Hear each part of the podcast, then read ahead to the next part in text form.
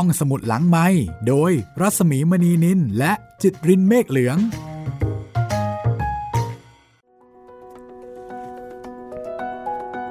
ตอนรับคุณผู้ฟังเข้าสู่ห้องสมุดหลังไม้นะครับ เราเดินทางมาถึงตอนที่ 18 แล้วค่ะ โอ้โห 18 ตอน สวัสดีครับพี่หมีครับ สวัสดีคุณจิตริน เราก็เดินทางกันมาแบบประหกประเหิน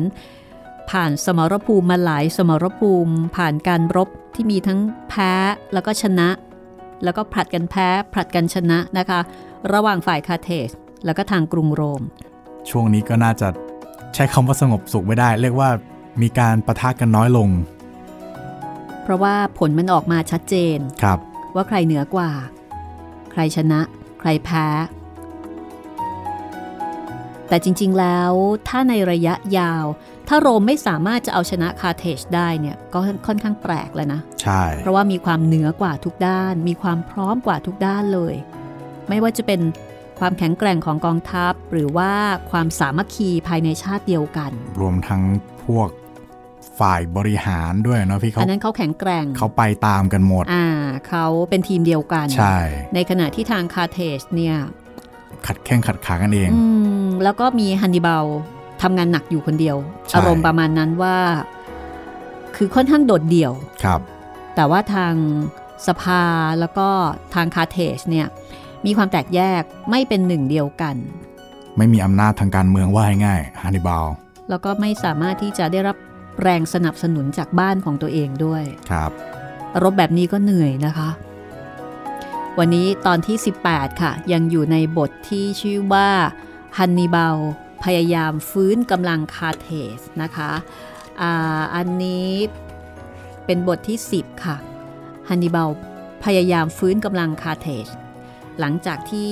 พ่ายแพ้ให้กับสกิปิโอนะคะ แล้วก็ทำให้สกิปิโอเนี่ยมีชื่อเสียงโด่งดัง ได้รับการขนานนาม คือมีมีคำว่าแอฟริกานุสต่อท้ายชื่อของสกิปิโอเพื่อเป็นการประกาศเกียรติคุณว่าเนี่ย ผู้พิชิตแอฟริกาพิชิตแอฟริกานะคะ เท่ไปเลย พิชิตแค่ข้างบนเองนะแอฟริกาเหนือครับ วันนี้เราจะมาติดตามกันต่อนะคะว่าฮันนิบาลจะฟื้นฟูคาร์เธจอย่างไร แต่จะว่าไปนะคะ 2,000 กว่าปีที่แล้ว ก็ต้องบอกว่าระบบการปกครองของแถวๆนั้นก็มีความทันสมัยนะคะครับเขามีการประชุมสภาแบบเป็นเรื่องเป็นราวค่ะ แต่ จะบอกว่าทันสมัย มันก็วนกลับมาเหมือนเดิมนะ เราฟังเอ่อการแสดงความเห็นแล้วก็การคัดค้านของ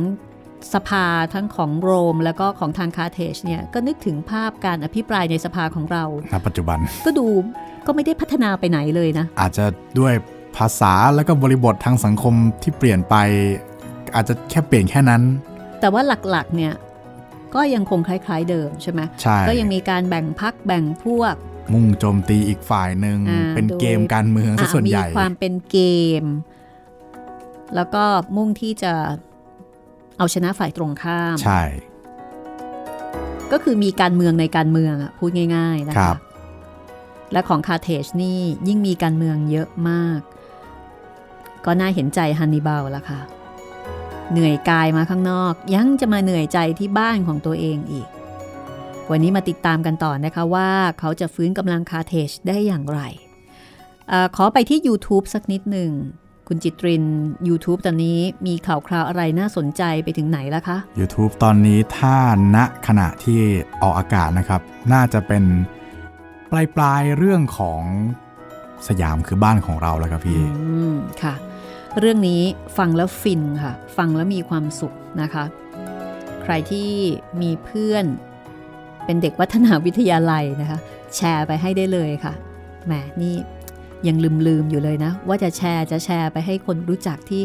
เรียนจบจากโรงเรียนนี้ เดี๋ยวคงต้องหาโอกาสแชร์ไปให้สักนิดหนึ่งเพราะว่าคุณจิตริน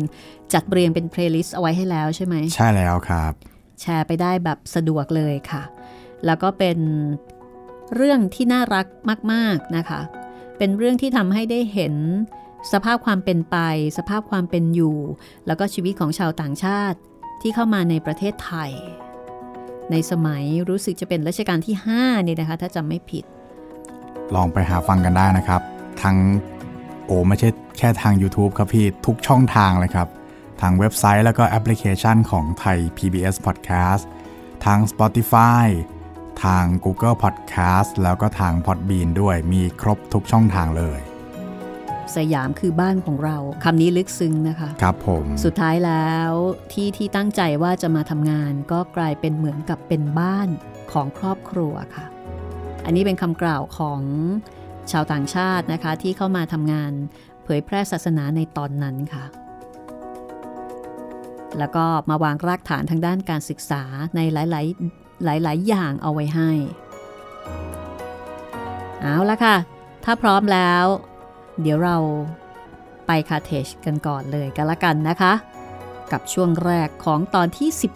18 จากพระนิพนธ์ที่ทรงเรียบเรียงจากเอกสารทางประวัติศาสตร์ พระเจ้าวรวงเธอพระองค์เจ้าจุนจักรพงศ์ค่ะฮันนิบาลจอมทัพแห่งกรุงคาเทจซึ่งปีนี้นะคะครบรอบ 80 ปีที่ทรงนิพนธ์ เรื่องนี้สำเร็จค่ะ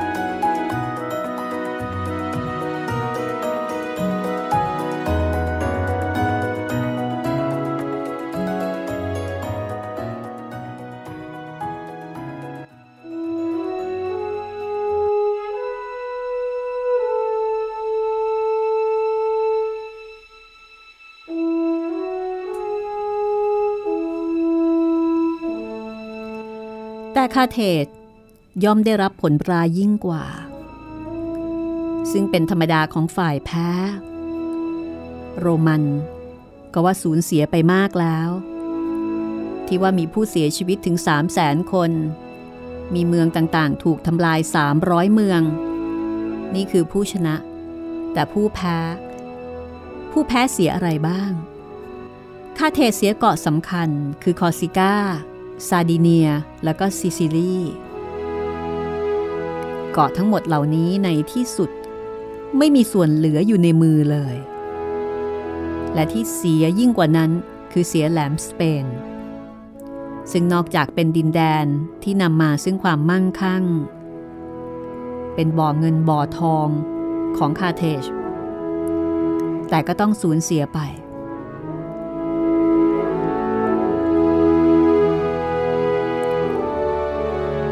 นักประวัติศาสตร์บอกว่า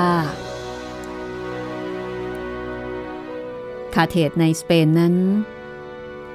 นอกจากจะมีเมืองแร่เงินแล้ว ยังเป็นดินแดนที่คาเทจเคยได้ทหารรับจ้างที่ดีที่สุด มาเป็นเวลาตั้ง 200 กว่าปี ซึ่งบัดนี้ ทหารเหล่านั้นได้ตกไปอยู่ในมือของชาวโรมัน กองทัพเรือ ก็นับว่าไม่มีละค่ะ ถึงกำแพงเมือง และดินแดนที่เป็นของคาเทจแท้ๆ ยังคงเหลืออยู่ก็ดี แต่กระนั้นคาเทจก็กลัวอันตรายจากราชามาซินิซ่า ชาวนูมิเดียเป็นอันมาก ซึ่งอาจจะมาเมื่อไหร่ก็ได้จากทางทิศตะวันตก อันนี้คือ ทหารม้านามิเดียนูมิเดียนะคะ นอกจากนั้นข้อที่ร้ายอย่างที่สุดก็คือ ภายใน 50 ปี คาเทจจะต้องเสียค่าปรับให้กับกรุงโรม เป็นจำนวนเงินมหาศาล จนมีผู้เกรงว่าจะเหลือบากว่าแรงที่จะเสียได้ มีหนำซ้ำการเสียค่าปรับนั้นทำกันอย่างไม่ถูกต้องตั้งแต่แรก ทั้งนี้เพราะว่าพวกมั่งมี ซึ่งเป็นพวกที่มีเสียงมากที่สุดในการปกครองประเทศ ส่วนใหญ่แล้ว รักตนเองมากกว่ารักชาติ ตั้งใจว่าจะต้องมีส่วนเสียด้วยให้น้อยที่สุดที่จะทำได้ พวกนี้ไปขึ้นภาษีค่ะ ไปขึ้นภาษีสำหรับคนส่วนใหญ่อย่างรุนแรง ก็คือไปรีดภาษีจากประชาชนเพื่อที่จะเอาเงินส่วนนั้นเนี่ย มาจ่ายค่าปรับให้กับทางโรม ก็ทำให้เกิดความเดือดร้อนเป็นอย่างยิ่ง ยังมีร้ายกว่านั้นอีก คือการช่อโกงของเจ้าพนักงานต่างๆ ภาษีที่เก็บมา ยังถูกโยกย้ายไปเข้ากระเป๋าส่วนตัวเสียเกือบหมด จนกระทั่งในปีพศ 344 199 ปีก่อนคริสตกาลเงินที่คาเทจเสียให้แก่โรม มีน้ำหนักเงินไม่มากพอ ทางโรมไม่ยอมรับ เกิดการโต้เถียงอย่างใหญ่โต และทางคาเทจต้องเสียเพิ่มให้ใหม่อีก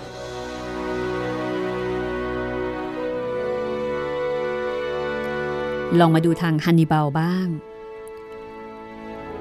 เมื่อตอนที่สงครามสงบลงใหม่ๆ ฮันนิบาลไม่ได้เข้ามาเกี่ยวข้องกับทางการเมืองทันที เพราะว่าต้องไปอยู่ประจำกองทัพ ทางด้านตะวันตก คอยป้องกันไม่ให้ชาวนูมิเดียมาทำร้ายชาวกรุงคาเทจศัตรูของฮันนิบาลในกรุงคาเทจเอง และรัฐบาลโรมัน คือทั้งสองกลุ่มเลย ทั้งศัตรูในบ้านตัวเอง และก็ศัตรูนอกประเทศ ต่างไม่พอใจอย่างยิ่งที่ฮันนิบาลยังคงเป็นแม่ทัพอยู่เช่นนั้น ก็มีความพยายามที่จะหาเรื่องยุยงรัฐบาลคาเทจอยู่เสมอ ในการที่จะให้ปลดฮันนิบาลออกจากตำแหน่ง แต่ก็ยังทำไม่สำเร็จ ตอนนี้มีตัวละครสำคัญ ที่ก้าวขึ้นสู่เวทีของประวัติศาสตร์ยุคนี้อีกคนหนึ่ง นั่นคือพระราชาอันติโอคุสแห่งซีเรีย ซีเรียเหรอครับพี่ ใช่ค่ะ โอ้โห ตะวันออกกลาง เป็นผู้ที่สืบตระกูลมาจากเซลูคุสนิคาเตอร์ นายทหารเอกของอเล็กซานเดอร์มหาราชค่ะ ซึ่งเป็นผู้ตั้งราชอาณาจักรซีเรีย แล้วก็เป็นปฐม ใช้คำว่าปฐมวงศ์แห่งราชวงศ์เซลิซิส พระราชาอันติโอคุสมีความประสงค์ ที่จะเพิ่มเติมดินแดนในราชอาณาจักรของพระองค์ให้ใหญ่โต เทียบเท่ากับอาณาจักรของอเล็กซานเดอร์มหาราช ซึ่งเคยมีประเทศมาซิโดเนีย ชาติกรีกต่างๆ เอเชียน้อย ซีเรีย ฟินิเซีย ปาเลสไตน์ อาร์เมเนีย อียิปต์ อิหร่าน ตุรกี แล้วก็อัฟกานิสถานนะคะ ก็คือยึดไปหมดนะครับ มา stop ที่อินเดียอย่างเดียว ค่ะ คืออยากจะยิ่งใหญ่ เหมือนกับอเล็กซานเดอร์มหาราชครับขอเสริมนิดนึงนะครับเผื่อใครนึกไม่ออกว่าซีเรียอยู่ตรงไหนก็ อยู่แถบตะวันออกกลางครับ อยู่ข้างๆอิรัก แล้วก็เป็นส่วนที่ส่วนของเอเชียที่ติดกับตุรกีครับพี่ซีเรียนี่ก็เป็นประเทศที่เก่าแก่นะคะ ครับ มีความเป็นมาน่าสนใจแล้วก็เป็นประเทศที่น่าเที่ยวค่ะ ถ้าไม่ติดในเรื่องของไฟสงคราม ถ้าใครนึกไม่ออกก็เมืองดามัสกัสครับค่ะ อยู่ในซีเรีย เป็นกรุงเก่าแก่ทีเดียวนะคะราวปีพศ 341 202 ปีก่อนคริสตกาลค่ะ พระราชาอันติโอคุส ได้ผลมาบ้างแล้วก็คือ รบชนะมาบ้างแล้ว ได้เอเชียน้อยกับ อาร์เมเนียส่วนหนึ่ง แล้วก็พระราชาพระองค์เนี้ยเป็นผู้ทำให้พระราชาฟิลิปที่ 5 แห่งมาซิโดน ทรงหันจากทิศตะวันตก มาทรงเอาพระทัยใส่กับทางตะวันออก คือเมื่อ 3 ปีก่อน พระราชาปโตเลมีฟิโลปาเตอร์แห่งอียิปต์ได้สิ้นพระชนม์ ราชสมบัติก็ตกมาเป็นของปโตเลมีเอปิฟาเนสซึ่งยังทรงพระเยาว์ พระราชาอันติโอคุสกับพระราชาฟิลิป ก็เลยคบคิดกัน จะเป็นพันธมิตร แล้วก็จะแบ่งประเทศอียิปต์ให้แก่กันค่ะ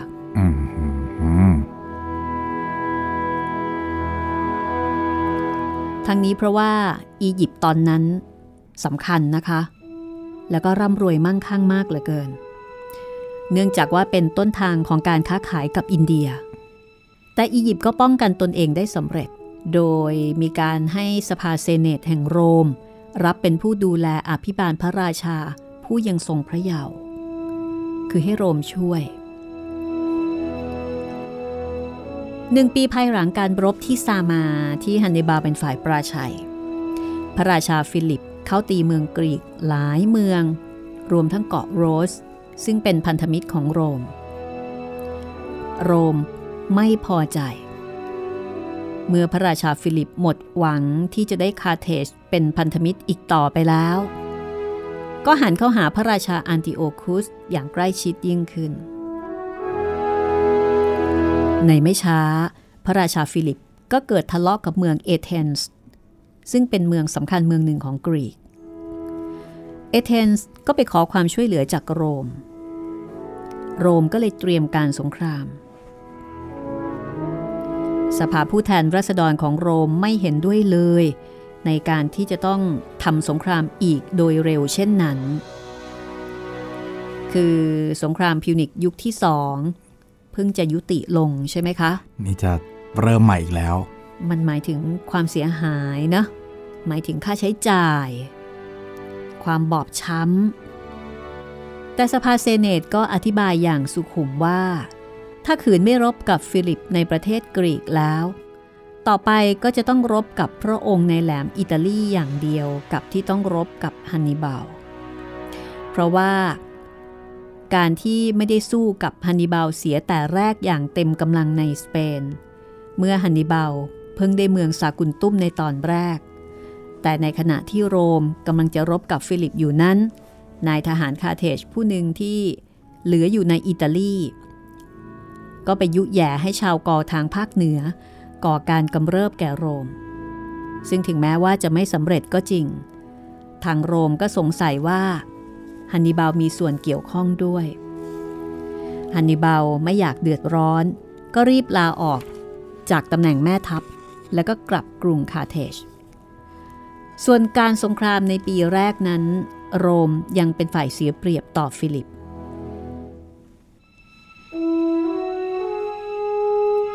ในส่วนของฮันนิบาลเมื่อกลับมาที่คาเทจก็ได้รับเลือกเข้าสภาผู้มีปัญญา เนื่องด้วยว่าการคลังยังมีความละหลวม และพลเมืองส่วนใหญ่ต้องเสียภาษีมากขึ้น ถูกรีดภาษี เดือดร้อนกันทั่วหน้า ต่างก็พากันหันเข้าหาฮันนิบาล จนในที่สุด ในปีพศ 347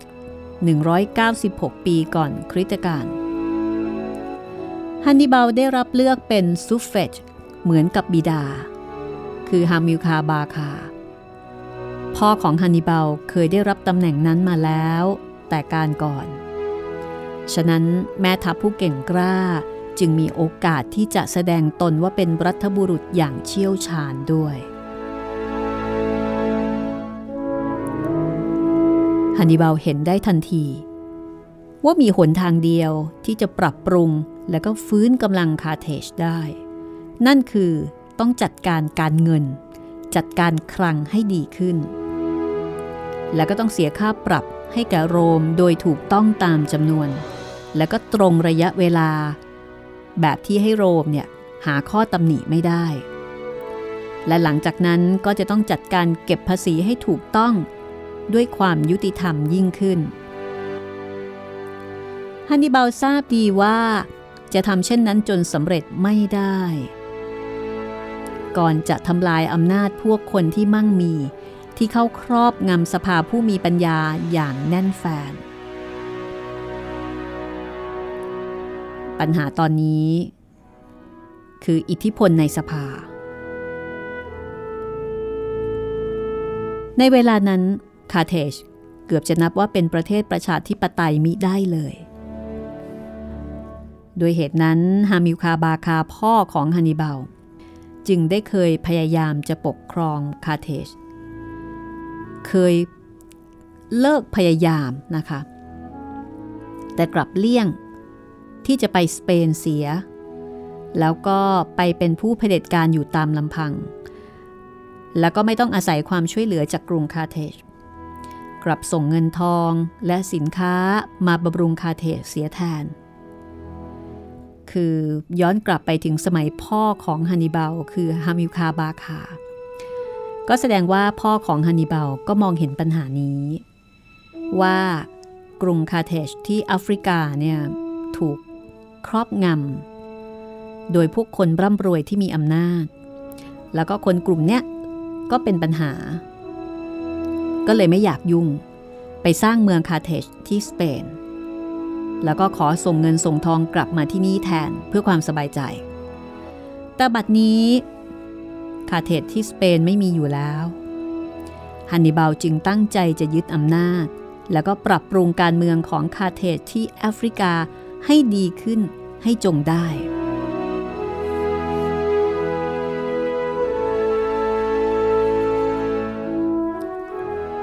ในไม่ช้าค่ะฮันนิบาลก็หาโอกาสสำเร็จค่ะ คือฮันนิบาลไปจับข้าราชการในตำแหน่งสำคัญคนหนึ่งได้ว่า คดโกงในการเก็บภาษี คือจับได้ ก็เลยสั่งจับขังข้าราชการผู้นั้นขอให้เพื่อนฝูง และผู้อุปถัมภ์ในสภาผู้มีปัญญาช่วยตนเหมือนเคย เมื่อสภาผู้มีปัญญาทำท่าจะยื่นมือมาช่วย ฮันนิบาลก็ไม่ยอมแพ้ กลับเรียกประชุมสภาผู้แทนรัษฎร ซึ่งเวลานั้นเกือบจะถูกลืมอยู่แล้ว ก็เรียกประชุมสภาผู้แทนรัษฎร ให้เป็นผู้ตัดสินว่า งานเนี้ยใครถูกใครผิด เมื่อมีการประชุมฮันนิบาลก็เข้าถแถลงการ แล้วก็ปรักปรำพวกมั่งมีและสภาผู้มีปัญญา มีการแสดงสุนทรพจน์อย่างแจ่มแจ้ง อย่างมีความสามารถยิ่ง ฮันนีบาลก็ได้ดังประสงค์ค่ะ แล้วก็จัดให้สภาผู้แทนรัษฎร ออกกฎหมายบังคับ ให้สภาผู้มีปัญญา ต้องได้รับเลือกกันใหม่ทุกทุกปี ทุกปี ใช่แล้วไม่ยอมให้ใครเป็นสมาชิกสองปีติดติดกันได้ ก็ประสบผลสำเร็จอีกค่ะ เป็นอันว่า ฮันนิบาลได้ชัยชนะเหนือพวกมั่งมีอย่างงดงาม ยิ่งกว่าที่พ่อเคยได้รับมาแต่ก่อน สภาผู้แทนรัษฎรที่คาเทชจึงให้ผลดีกับฮันนิบาล ดังที่รัฐบุรุษชาวอิตาเลียน คามิโล คาบัวก็เคยได้รับ ต่อมาภายหลังจนได้กล่าวว่า รัฐบาลที่ขยันและซื่อสัตย์จริง ต้องไม่กลัวรัฐสภา กลับจะได้ประโยชน์จากการมีสภา ฉันเองไม่รู้สึกอ่อนแอและไร้อำนาจเท่ากับเวลาที่ไม่ใช่สมัยประชุมของสภา อันนี้เป็นคำกล่าวของคามิโล คาบัวนะคะ รัฐบุรุษชาวอิตาเลียนค่ะ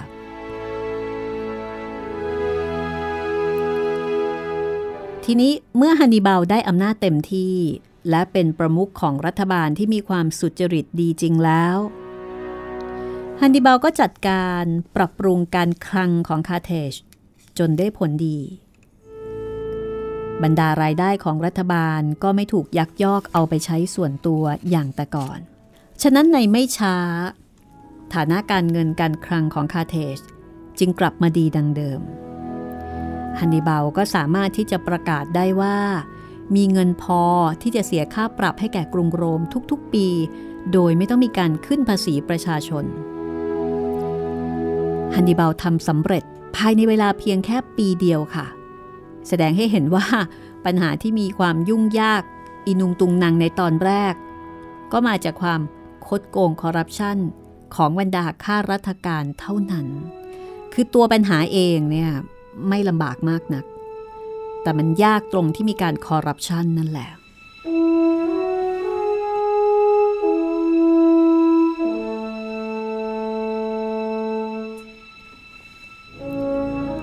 ในส่วนของรัษฎรถึงแม้ว่าส่วนใหญ่จะนับถือแล้วก็สนับสนุนฮันนิบาลทั่วหน้าก็จริง แต่ก็มีบ้างละค่ะ พวกที่เคยได้ผลประโยชน์จากการคดโกง พวกนี้ก็ไม่ชอบ แล้วก็ หาโอกาสที่จะคิดร้ายต่อฮันนิบาล ครั้นจะใช้สภาผู้มีปัญญาช่วยก็ไม่ได้อีก เพราะว่าฮันนิบาลเนี่ยถอดเขี้ยวถอดเล็บออกเสียหมดแล้ว โดยจัดให้มีการเลือกตั้งใหม่ทุกๆปี ประปักของฮันนิบาลก็เลยต้องหันเข้าหากรุงโรม พยายามที่จะยุให้ทางโรม ช่วยกำจัดฮันนิบาล แต่ในเบื้องต้นก็ยังไม่สำเร็จ เพราะว่าสกิปิโอแอฟริกานุส ตอนนั้นทรงอิทธิพลมากที่สุดในกรุงโรม สกิปิโอเห็นว่า การที่จะเข้าเกี่ยวข้องกับการเมืองภายในของคาร์เธจทั้งทั้งที่คาเทจปฏิบัติตามสนธิสัญญาทุกประการ แล้วก็มีการส่งเงินค่าปรับอย่างถูกต้องเรียบร้อย จะไม่เป็นการเหมาะสมและก็ไม่สมกับฐานะอันสูงของโรม ก็โชคดีที่สกิปิโอเนี่ยไม่บ้าจี้ แล้วก็พิจารณาตามหลักการว่าอันนั้นเป็นการเมืองภายในของเขา แต่ในส่วนที่คาเทจมีต่อทางโรมคาเทจก็ปฏิบัติตามสัญญาอย่างดีไม่เสียไม่หาย เพราะฉะนั้นโรมก็ไม่ควรที่จะยื่นมือเข้าไปเกี่ยวข้องกับการเมืองภายใน คือไม่ต้องการที่จะเข้าไปแทรกแซงการเมืองภายในของคาเทจ พักเอาไว้ตรงนี้ก่อนนะคะ เรื่องราวจะเป็นอย่างไรต่อไปฮันนิบาลจะสามารถฟื้นกำลังคาเทจให้เหมือนเดิมเลยได้หรือไม่ ช่วงหน้าค่ะ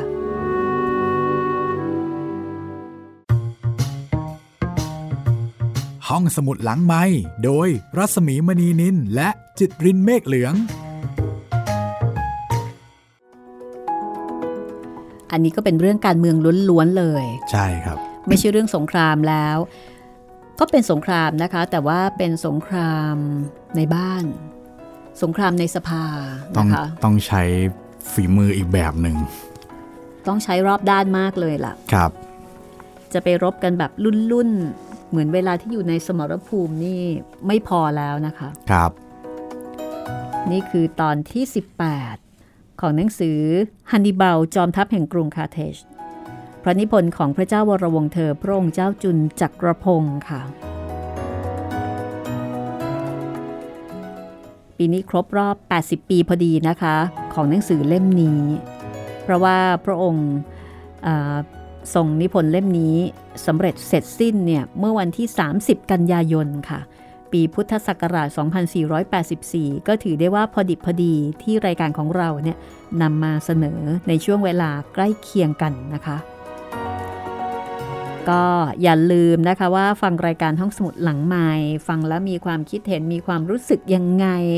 สามารถที่จะฟีดแบ็กสามารถที่จะทักทายพูดคุยเสนอความคิดเห็นมาได้เลยนะคะ ครับผม 3 ช่องทางเลยนะครับ ทั้งทางแฟนเพจ Facebook ไทย PBS Podcast แฟนเพจของพี่หมีรัศมีมณีนิน แล้วก็ทาง YouTube คอมเมนต์ไว้ใต้คลิปได้เลย แล้วก็สำหรับคุณผู้ฟังท่านไหนนะครับ อยากจะฟังตอนอื่นๆ ของห้องสมุดหลังใหม่ก็สามารถหาฟังได้ทั้งทางเว็บไซต์แล้วก็แอปพลิเคชันของไทย PBS Podcast นะครับ มีทั้งทาง Spotify ทาง Google Podcast ทาง Podbean แล้วก็ทาง YouTube ด้วยนะครับ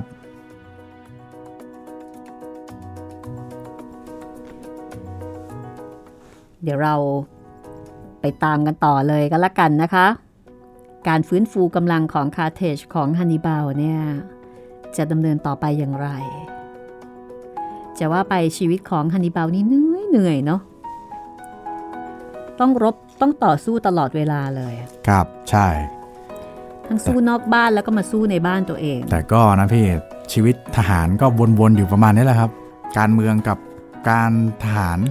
เอ่อฮันนิบาลนี่ต้องบอกว่าเป็นนักปกครองนะอ่าใช่เพราะใช่ว่าสมัยก่อน เขารวมหมดเลย มันมันไม่ได้แยกอย่างอ่ปัจจุบันเนาะคือแม่ทัพเนี่ยคุณต้องปกครอง อาจจะเรียกได้ว่าคุณเป็นนักปกครอง คุณต้องรบเป็นด้วยครับ คุณต้องได้หมดเลย ตอนนี้ต้องแก้ปัญหาในบ้านของตัวเองนะคะ แล้วก็มีการจัดระบบระเบียบการปกครองใหม่ด้วยอ่าสภาผู้มีปัญญานี่น่าจะหมายถึงสวนะคะ กลับไปที่คาเทจกันต่อเลยนะคะ ครับ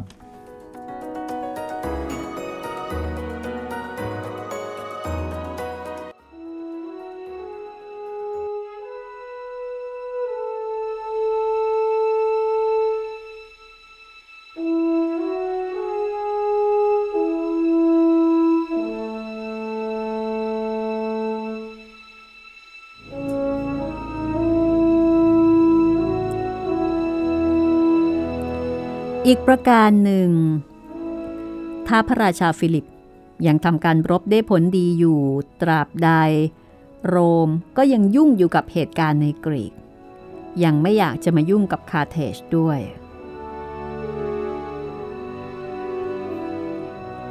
แต่ฟรามินิอุส แม่ทัพโรมัน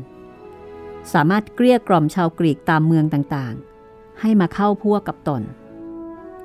พระราชาฟิลิป ก็อ่อนกำลัง พระราชาอันติโอคุส ก็มัวเป็นห่วงทำการรบปราบปรามกบฏอยู่ในปาเลสไตน์ส่งกำลังมาช่วยไม่ได้ ฟิลิปจึงได้ปราชัยกับโรมอย่างเด็ดขาด เมื่อเอาชนะต่อราชาฟิลิปได้แล้ว โรมก็ดูฉลาดมากขึ้นทุกที จนสามารถเดาล่วงหน้าได้แล้วว่า ถ้าไม่อยากจะถูกบุก จะต้องเป็นเจ้าโลก ในเวลานั้นไม่มีใครเหลืออยู่ในโลกที่โรมรู้จักในบัดนั้น นอกจากอันติโอคุส โรมคิดที่จะรบกับอันติโอคุสเสียโดยเร็ว ในขณะที่อันติโอคุสมีหวังที่จะได้สัมพันธมิตรกับคาเทจเพราะว่าฮันนิบาลยังพยายามฟื้นกำลังคาเทจอยู่ตลอดเวลา โรมจึงคิดที่จะกำจัดฮันนิบาลซะก่อน ชาวคาเทจที่เป็นปรปักกับฮันนิบาล ก็เห็นเป็นโอกาสอันดี รีบรายงานต่อทางกรุงโรมว่าฮันนิบาลได้เริ่มเจรจากับอันติโอคุสแล้ว เมื่อเป็นเช่นนั้นสกิปิโอก็เหนี่ยวรั้งสภาเซเนตของโรมไว้อีกต่อไปไม่ได้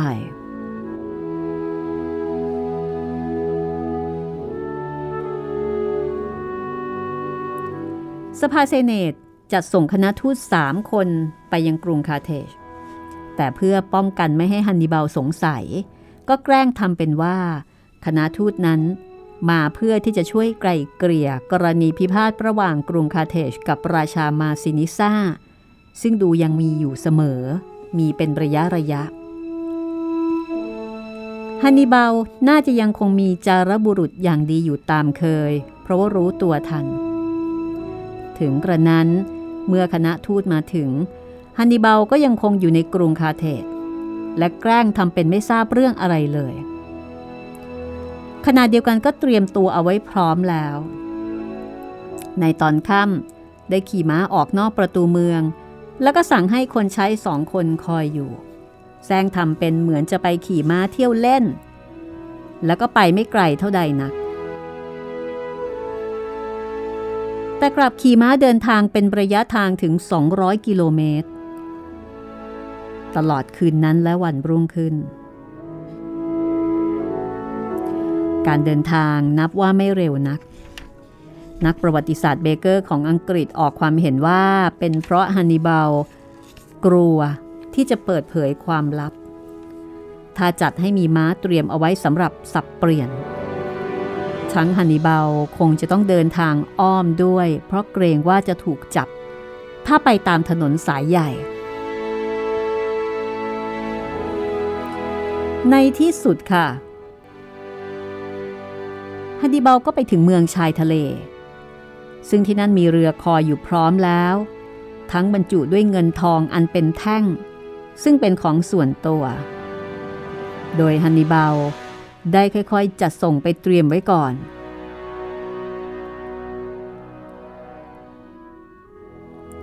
วันรุ่งขึ้น ฮันดิบาลลงเรือหนีไปจากแอฟริกา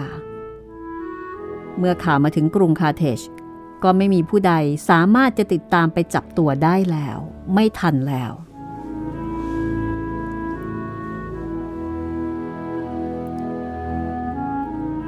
รัฐบาลใหม่ของทางคาเทช ก็เข้ากับพวกปรปักของฮันนิบาล จึงพยายามประจบโรมทุกประการ โดยอ้างว่าได้ค้นพบแผนการต่างๆของฮันนิบาล ที่มีคิดจะรบกับโรมอีก รัฐบาลก็เลยริบทรัพย์สมบัติของตระกูลบาคาที่ยังเหลืออยู่เสียทั้งหมด ฉะนั้นความพยายามของฮันนิบาลในการที่จะฟื้นฟูคาเทจจึงไร้ผล ทั้งนี้เพราะว่าชาวคาเทจแท้ๆ พวกหนึ่งที่เป็นศัตรูของฮันนิบาล สามารถที่จะเอาชนะฮันนิบาลจนได้ ความจริงฮันนิบาลก็ยังเป็นที่พึ่งที่หวังอย่างเดียวของชาวกรุงคาเทจแต่เมื่อกรุงคาเทจได้ขับไล่ฮันนิบาลออกไปเสียเองเช่นนั้น ความล่มจมหายนะ ก็ต้องมาสู่คาเทจวันหนึ่ง โดยไม่มีปัญหา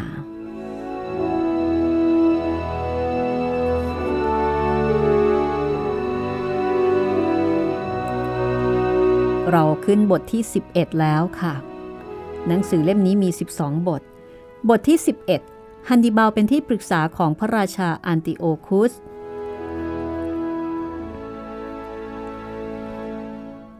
เมื่อฮันดิบาลออกจากสเปนจะเดินทัพไปอิตาลี ได้ส่งภรรยาและบุตรกลับกรุงคาเทจซึ่งเรื่องนี้พระองค์จุนทรงบรรยายเอาไว้ในบทที่ 4จำได้ใช่ไหมคะ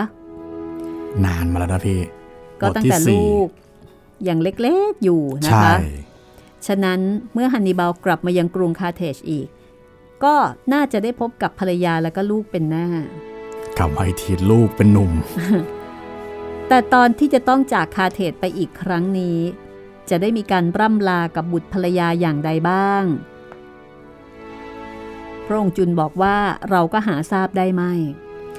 เพียงว่าภรรยาจะยังคงมีชีวิตอยู่หรือไม่เราก็ไม่ทราบอืมเพราะว่าไม่มีนักประวัติศาสตร์โบราณผู้ใด เช่นโปบิลิอุสหรือแม้กระทั่งลีวิอุสเนี่ยสองคนนี้ไม่ได้เล่าเอาไว้เลย ทั้งนี้เพราะนักประวัติศาสตร์โบราณที่แต่งเรื่องราวเกี่ยวกับฮันนิบาล อันยังมีเหลือมาให้เราอ่านได้ ล้วนเป็นกรีกหรือว่าโรมันทั้งสิ้น เขาก็ไม่ได้สนใจเรื่องนี้อะเนาะ ว่าเออกลับมาเจอลูกเจอเมีย ไม่ได้พูดถึงเลยนะคะครับก็ยอมจะแต่งเรื่องราวของฮันนิบาลเท่าที่เกี่ยวกับกรุงโรม หรือว่าเมืองกรีกต่างๆ อาจจะลืมนึกถึงเรื่องส่วนตัวเรื่องครอบครัวค่ะ เราก็เลยไม่ทราบว่าเป็นไปอย่างไรบ้าง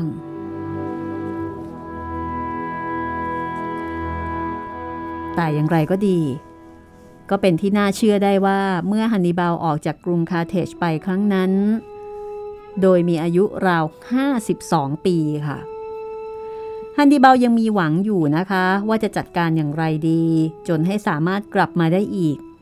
ฉะนั้น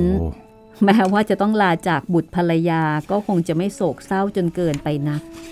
โอ้โหห้าสิบสองแล้วนะพี่52แล้วค่ะ จากตอนที่ไปเนี่ย ประมาณยี่สิบกว่า29ใช่ 52แล้วค่ะ ครับ การเดินทางครั้งนี้เป็นไปโดยเรียบร้อย ฮันนิบาลไปขึ้นบกที่เมืองไตร ซึ่งเป็นเมืองโบราณของชาวฟินิเชียน ที่ตั้งอยู่ชายทะเลของซีเรียในปัจจุบันค่ะ ชาวเมืองก็รับรองฮันนิบาลอย่างดี ในฐานะที่เป็นชาวฟินิเชียนผู้หนึ่ง ซึ่งมีชื่อเสียงมากที่สุดในโลกในยุคนั้น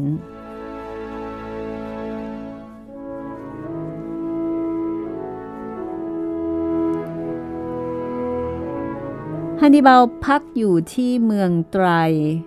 2-3 วัน แล้วก็เดินทางไปยังเมืองเอฟิซุส เพื่อเข้าเฝ้าพระราชาอันติโอคุส ซึ่งพระราชาก็ทรงรับรองฮันนิบาลเป็นอย่างดี ทรงกอดจูบฮันนิบาลต่อหน้าข้าราชบริพารในราชสำนักของพระองค์ด้วย คือทรงแสดงว่า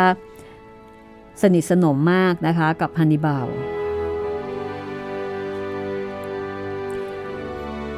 ทีนี้เพื่อที่จะให้เข้าใจฐานะของฮันนิบาลในเวลานั้นค่ะ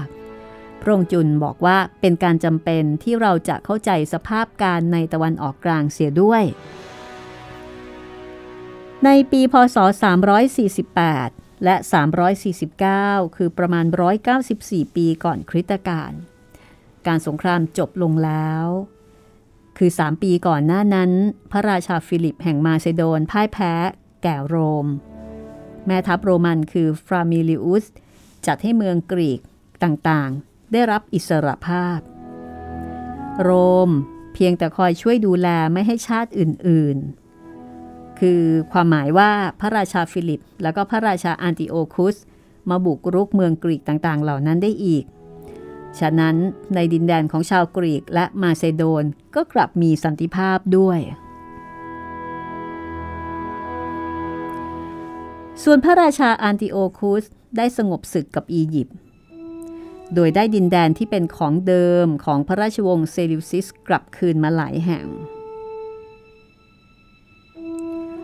ทั้งพระธิดาของพระราชาอันติโอคุสก็เสกสมรสกับพระเจ้าแผ่นดินพระองค์ใหม่ของอียิปต์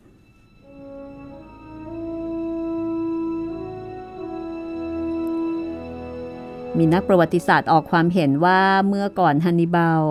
ออกเดินทางจากคาเทจไม่ปรากฏว่าเคยติดต่อหรือทำข้อตกลงกับพระราชาอันติโอคุสแต่อย่างใดเลย ดังปรปักของฮันนิบาลในคาเทชเองกล่าวหา จนถึงกับรายงานไปยังกรุงโรมทำให้โรมพากันตกใจ แต่ในความเป็นจริงการที่ฮันนิบาลไปที่ราชสำนักของพระราชาอันติโอคุสนั้น ก็ไม่จำเป็นว่าจะต้องไปติดต่อ หรือว่านัดแนะกันไว้ก่อนแต่อย่างใด ทั้งนี้เพราะถ้าไม่ไปที่พระราชาอันติโอคุส แล้วจะให้ไปที่ไหน พระราชาอันติโอคุสเป็นพระเจ้าแผ่นดินองค์เดียว ที่ยังไม่ตกอยู่ใต้อำนาจของกรุงโรม ฉะนั้นก็เดาได้ว่า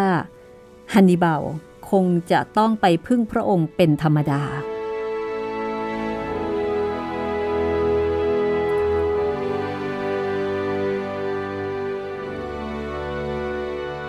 ข้อความต่อจากนี้นะคะ พระองค์จุลทรงอธิบายว่า ข้าพเจ้าได้บรรยายแล้วในบทที่ 10 ว่า เมื่อชนะพระราชาฟิลิปได้แล้ว กรุงโรมก็ฉลาดยิ่งขึ้นทุกที จนแน่ใจว่าจะต้องรบกับพระราชาอันติโอคุสอีกในไม่ช้า คือก่อนที่พระราชาองค์นั้นจะมีกำลังมากเกินไป ยิ่งบัดนี้ เมื่อทราบว่าพระราชาอันติโอคุสส่งได้ฮันนิบาลเป็นที่ปรึกษา ยิ่งทำให้ทางกรุงโรม มีความหนักอกหนักใจมากยิ่งขึ้น พระราชาอันติโอคุส มีพันธมิตรอีกมาก ในทวีปเอเชียน้อย ก็สามารถจะจ้างทหารมาจากพันธมิตรเหล่านั้นได้ เมื่อมีฮันดิบาลเป็นที่ปรึกษาช่วยจัดการกองทัพเช่นนี้ ก็ย่อมมีหวังได้ผลสำเร็จอย่างมากมาย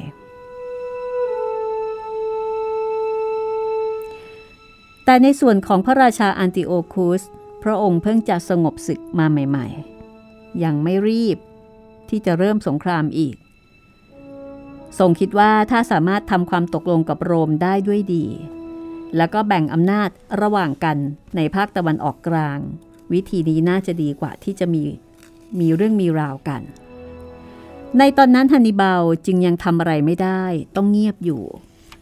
มีเรื่องขบขันเกี่ยวกับฮันนิบาลซึ่งในขณะนั้น ซิเซโลเป็นคนเล่านะคะ เรื่องนี้ก็บอกว่า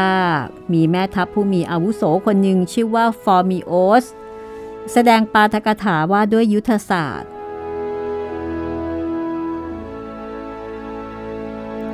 ซึ่งฮันนิบาลก็ไปนั่งฟังอยู่ด้วย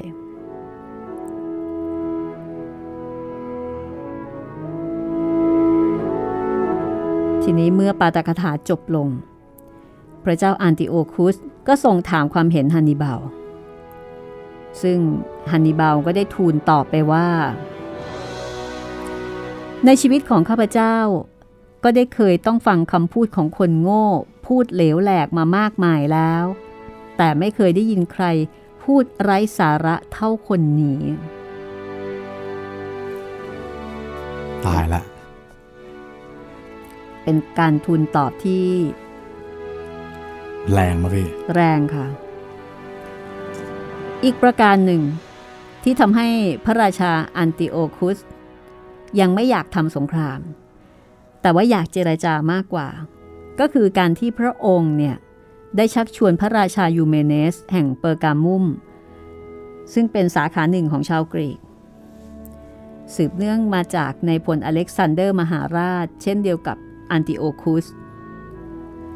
ซึ่งมีดินแดนที่เป็นส่วนหนึ่งของประเทศตุรกีในเอเชียปัจจุบัน คืออยู่จดทะเลเมดิเตอร์เรเนียน จึงอยู่เหนือซีเรียของอันติโอคุส แต่พระเจ้ายูเมเนสก็ไม่ตกลงจะเข้าด้วย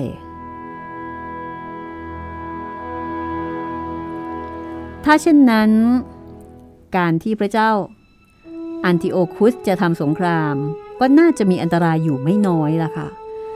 จึงส่งทูตไปทำการเจรจากับสภาเซเนตที่กรุงโรม ในฤดูหนาวปี 349 โดยมีความประสงค์จะแบ่งอำนาจกันในภาคตะวันออกกลาง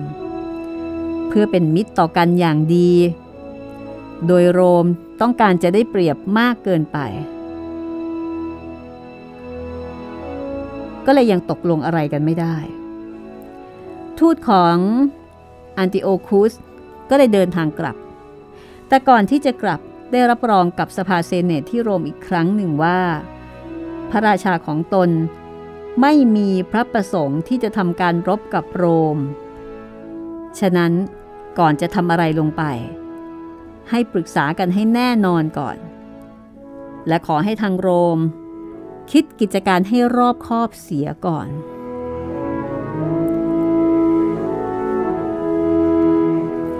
เมื่อเช่นนั้นค่ะ ทางกรุงโรมก็เลยส่งคณะทูตพิเศษ ให้ไปดูสภาพการในอาเซียก่อน เพื่อจะได้ไปทำความตกลงกับอันติโอคุสต่อไปเมื่อคณะทูตโรมันเดินทางผ่านกรีก จึงลงมาจากทางเหนือ ต้องผ่านนครเปอร์กามุม ก็เลยหยุดพักอยู่ที่นั่น แล้วก็ได้เข้าเฝ้าพระราชายูเมเนส ซึ่งทรงกล่าวถึงอันติโอคุสต่างๆ แล้วก็พยายามยุยง แล้วก็ คือเรียกว่ายุยงคณะทูตโรมัน ไม่ให้ตกลงเป็นพันธมิตรกับอันติโอคุส แต่เมื่อคณะทูตไปถึงนครเอฟิซุส ก็ได้ถูกเป่าหูเสียก่อนมาเยอะแล้ว คือหมายถึงว่า โดนใส่ความนี่ไม่ใช่น้อยเลยทีเดียว ระหว่างอยู่ที่นครเอฟิซุสคณะทูตโรมันซึ่งมีซัลปิซิอุสเป็นหัวหน้า ก็ไปเยี่ยมฮันนิบาลที่บ้านบ่อยๆ เพราะว่าอยากจะให้ฮันนิบาลกลับรู้สึกตัวว่าจริงๆ แล้วทางโรมเนี่ยไม่ได้เกลียดชังฮันนิบาลเป็นการส่วนตัวเลย ซึ่งอาจจะทำให้ฮันนิบาลรู้สึกตัวว่าไหนๆก็หมดอำนาจและอิทธิพลที่คาเทจ อีกทั้งอายุก็มากแล้ว ก็น่าจะปลีกตัวออกไปจากการเมืองเลย ซึ่งย่อมจะสะดวกแก่โรมมิใช่น้อย เพราะว่าไม่ต้องมัวเกรง แล้วก็ไม่ต้องมานั่งเดาว่าฮันนิบาลเนี่ยจะทำอย่างไรต่อไป หรืออาจจะเป็นเพราะหวังจะให้อันติโอคุส เกิดสงสัยฮันนิบาลขึ้นมาได้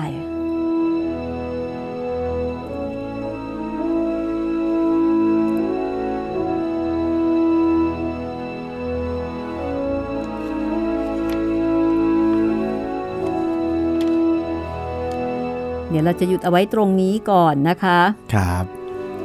ก็ช่วงนี้เหมือนสามก๊กเหมือนกันนะพี่ มีก๊กฮันนิบาลก๊กโรมัน ตอนนี้มันหลายก๊กมากเลยนะเนี่ย ครับ ตอนนี้นี่มันจะออกแนวการเมืองนะคะ การเมืองจ๋าๆเลย การเมืองมากๆ การเมืองในการเมืองเลยหักเหลี่ยมเฉือนคม ก็น่าเหนื่อยแทนฮันนิบาลละค่ะ ครับก็ติดตามตอนต่อไปนะคะ ตอนต่อไปนี่จะเป็นตอนที่ 19 ตอนหน้าเนี่ยจะมีบ้านปลายชีวิตของฮันนิบาลนะคะว่าสุดท้ายบ้านปลายของคนที่เก่งขนาดนี้ของคนที่เอ่อรบแบบไม่คิดชีวิตเนี่ยนะคะครับแล้วก็เคยทำให้ชาติที่ยิ่งใหญ่มหาอำนาจในขณะนั้นเนี่ยหวาดหวั่นสะพรึงกลัวครับวาระสุดท้ายของเขาจะเป็นอย่างไรบ้าง ก็ติดตามได้ตอนต่อไปกับวาระสุดท้ายของฮันนิบาลนะคะ กับหนังสือจอมทัพแห่งกรุงคาร์เทจ พระเจ้าวรวงศ์เธอพระองค์เจ้าจุนจักรพงศ์นะคะ ซึ่งส่งนิพนธ์เสร็จเรียบร้อยตั้งแต่ 30 กันยายน ปี 2484 ค่ะ ครบ 80 ปี พอดิบพอดีปีนี้เลย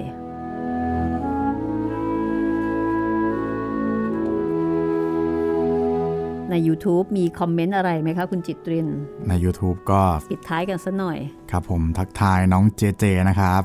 น้องเจเจเขียนมาบอกว่า สวัสดีครับพี่ๆทั้งสองคน วันนี้ก็คือวันที่ 6 กันยายนนะครับค่ะเจเจฟังสยามคือบ้านของเรา แล้วก็ชีวิตอุทิศเพื่อสยาม ฟังรอบที่สองแล้ว ฟังแล้วอินมากเลยครับ เจเจฟังตอนนอน ตอนนั่งทำงาน ตอนกินข้าวก็ฟังด้วย โอ้โห ฟังตลอดเวลาจริงๆ เจฟังฮันนิบาลแล้วด้วยอือหือเป็นยังไงบ้างคะเจ เจบอกว่าเหมือนได้ฟังนิยายสามก๊กแบบยุโรปครับ อืมโหเจนนี่เขาเปรียบเทียบได้ดีนะคะ ครับ แล้วก็เขียนมาบอกว่าพี่จิตริน ฟังเจฟังสามก๊ก ถ้ามีก็รอนะครับ อาจจะหมายถึงว่า ถ้าเราจะเล่าสามก๊กนี่ก็รอฟังฮันนีบาลตอนรบชนะ ต่อไปก็คงจะรบชนะยากแล้ว ฟังทุกวันเลยครับ แล้วก็ย้อนหลังทุกวันเลย โอ้โห ขอบคุณมากนะครับน้องเจเจ คุณสุวรีครับ เขียนมาบอกว่า ดนตรีประกอบโหยหวนดี อันนี้จากเหมเวชกรตกนะครับใจขอบคุณนะครับ ตกใจ คิดว่าฮันนีบาลดนตรีโหยหวน อ๋อ ไม่ใช่ครับพี่ แล้วก็มีคุณ grow grow rich goodness อือฮึค่ะ พิมพ์มาบอกว่า สวัสดีครับ ดีใจมากๆ แล้วก็มายมกเพียบเลยพี่ ที่ได้มาเจอห้องสมุดหลังไม้ที่คุณรัศมีอ่านหนังสือให้ฟัง ยินดีค่ะ อยากให้คุณรัศมี เอาเรื่องนิยายกำลังภายในมาอ่าน แบบที่เคยอ่านในวิทยุ FM แล้วก็เสนอมาว่า เรื่องชุมนุมมังกรซ่อนพยักของอ๋อคุณเสถียรจันทิมาธรค่ะเมื่อหลายปี ที่ผ่านมาสนุกค่ะมาก ๆ ได้เข้าคิดเยอะมาก ขอบคุณครับ อืมค่ะ ชุมนุมมังกรซ่อนพยักเนี่ยเป็นการสรุปเอ่อเป็นหนังสือที่วิเคราะห์ตัวละครอีกทีหนึ่งอืมจากอะไรเรื่องอะไรเหรอพี่จากทุกเรื่องเลย อ๋อเหมือนยกจากตัวนี้จากเรื่องนี้มา ใช่อืมคุณเสถียรจันทิมาธรนะคะ ซึ่งเป็นนักหนังสือพิมพ์อาวุโสเนี่ยครับแล้วก็เป็นคอนวนิยายจีนกำลังภายในได้ สรุปเขียนเอาไว้ มีการจัดอันดับด้วยนะว่าเอ่อความเก่งเนี่ยเหรอพี่ความฝีมือของใครเป็นยังไงอืมสำนักไหน มีวิชาฝีมืออะไรบ้าง โอ้โห น่าสนใจ คือเป็นการรวบรวมหมดเลยนะคะ แล้วก็มีการเปรียบเทียบกันแม้กระทั่ง ผู้หญิงก็มีการเปรียบเทียบว่าถ้าโฉมสครานบูลิมเนี่ยครับอ่าใครสวยกว่าใครอ๋อแล้วก็จะมีการลงรายละเอียดว่าคนเนี้ยบรรยายว่าสวยขนาดไหนสวยยังไง คือสนุกมาก คอหนังจีนกำลังภายในถ้าอ่านเล่มนี้เนี่ยก็จะนึกไปถึงหลาย ๆ เล่มหลาย ๆ เรื่องครับเปรียบเทียบหมดเลยว่าพระเอกแต่ละคนแต่ละคนตัวไหนมีจุดเด่นยังไงอืมอ่ามีเอกลักษณ์ตรงไหนมีฝีมือเป็นยังไงคือชุมนุมมังกรซ่อนพยักจริงสมกับนะคะชื่อหนังสือๆเหมือนกับว่าเป็นวิชาการน่ะอ่าเป็นควันหลง เขียนแบบเป็นวิชาการมากเลยนะครับ แต่ก็เจ๋งดีนะพี่ สนุกมากสนุกมากเรื่องนี้ครับอ่าคนสุดท้ายครับพี่ อันนี้น่าจะอ่านว่าคุณรากะสิริ เขียนมาในกาลิเลโอไขคดีครับพี่ค่ะชอบมากค่ะ ซื้อหนังสือตามมาเล่มหนึ่งแล้ว โอ้โหอืมขอบค่ะคุณมากนะครับ หลายคนก็อดไม่ได้เหมือนกันนะคะครับอพอฟังแล้วก็อดไม่ได้อยากจะไปซื้อเอามาอ่านเองให้เห็นกับตาครับ ชอบแนวนี้ ชอบแนวนี้ เพราะว่าทั้งจริงจัง ชวนคิดคาดเดาต่างๆ นานา ตั้งแต่ชื่อเรื่องเลย ขอบคุณทั้งสองท่านด้วยนะคะ ยินดีค่ะ ขอบคุณนะครับก็ประมาณนี้ครับใน YouTube ค่ะ ฟังคลิปไหนก็คอมเมนต์เอาไว้ได้เลย ครับผม แต่ถ้าเกิดว่าฟังทาง Spotify ทาง Podbean หรือว่าของทางไทย PBS นะคะ ก็อินบ็อกซ์มาที่เพจของดิฉันได้ รัศมีมณีนินค่ะ ครับผม ก็ล่าสุดนะคะมีเอ่อมีคุณคุณตั้มนะคะ คุณตั้มบอกว่า กลับมาฟังผลัดแผ่นดินก่อนนอนอีกครั้ง เป็นเรื่องราวที่มากคุณค่าสำหรับคนไทยจริง ๆ คนรุ่นใหม่น่าได้รับทราบสักหนึ่งในสิบก็คงดี ฟังได้หลายครั้งไม่มีเบื่อ กลับเมืองไทยคราวหน้าต้องหามาเก็บไว้แน่นอนขอบคุณอีกครั้งครับ ขอบคุณมากครับ คุณตั้มนี่เป็นครูนะคะ เป็นครูสอนอยู่ที่อเมริกานะคะ ก็เลยบอกคุณตั้มไปว่า คนเขียนเรื่องผลัดแผ่นดินเนี่ยก็เป็นครูค่ะเขียนเรื่องประวัติศาสตร์ แต่จริง ๆ แล้วเป็นครูสอนคณิตศาสตร์ค่ะอื้อหือเราเคยเชิญมาคุยที่ไทย PBS ด้วยนะคะ ตั้งแต่สมัยตอนที่โควิดยังไม่มานะคะค่ะเรื่องนี้ก็เป็นอีกเรื่องหนึ่งที่สนุกมากแล้วก็ได้ข้อคิดที่ดี ได้มองเห็นภาพในอดีตของของสังคมไทยด้วยเอาละวันนี้นะคะก็คงจะต้องไปกันแล้วล่ะค่ะ ครับ พบกับ ตอนจบนะคะคุณจิตรินของฮันนิบาลนะคะฮันนิบาลบาคาจะจบลงยังไงนะคะ คนที่ยิ่งใหญ่แบบนี้ ยิ่งใหญ่แต่ก็เหน็ดเหนื่อยเนาะโอ้เหนื่อยทุกตอนเลยอะเหนื่อยตลอดตั้งแต่เกิดมาก็เหนื่อยแล้วครับพี่อ่านะการเป็นคนยิ่งใหญ่ก็มีราคาที่ต้องจ่ายอยู่ไม่น้อย เป็นคนเล็ก ๆ สบายๆอย่างเราดีกว่าสบายใจนะคะ ไอ้ที่พูดนี่ไม่ใช่อะไร เพราะเป็นคนยิ่งใหญ่กับเขาไม่ได้เราก็เลยพูดไป อะวันนี้ค่ะก็คงลาคุณผู้ฟังไปก่อนนะคะ แล้วก็เดี๋ยวกลับมาพบกันกับตอนหน้าตอนอวสานของฮันนีบาลบาค่ะ วันนี้ลาไปก่อน สวัสดีค่ะ สวัสดีครับ